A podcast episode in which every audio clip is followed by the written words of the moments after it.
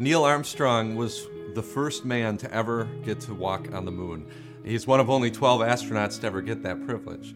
Well, shortly after his moonwalk, he took a tour to the Holy Land. While in Israel, he asked to be taken to a place where we know for sure, for sure, for sure Jesus really walked. And so they took him to the temple steps where Jesus would have walked many times throughout his life, most notably on Maundy, Thursday, that last time when he appeared before the Sanhedrin and was condemned to die. Armstrong went to the temple steps, he sat down, and he wept.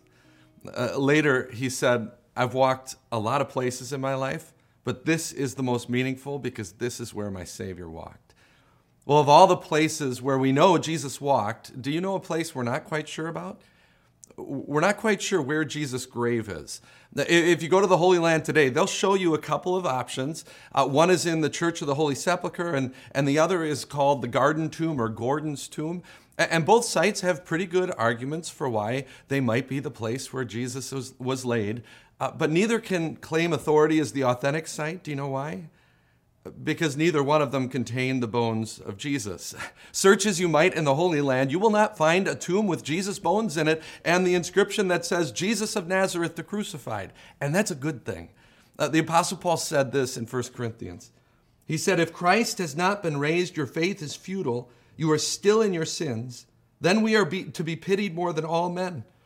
He goes on to say, But Christ has indeed been raised from the dead no one knows where Jesus' grave is because, well, search as you might, there are no graves with Jesus' bones in them. There's nothing to see there. Now, what does that mean for you?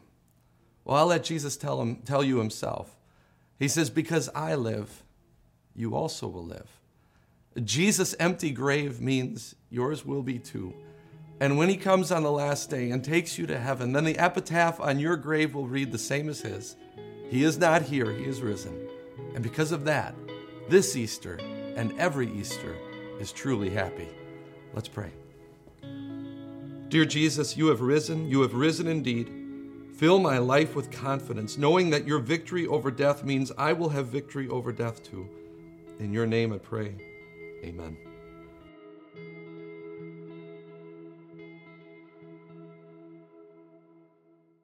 Hey everyone, Pastor Mike here with Time of Grace. Uh, thank you so much for checking out our podcast, and we'd love for this podcast to be a blessing to you in the days to come. So if you could share this podcast, subscribe so that every episode ends up in your feed, or just leave us a review, we would love more and more people to hear this message so that their lives can be surrounded and blessed by the grace of God. Thanks again, and have a wonderful day.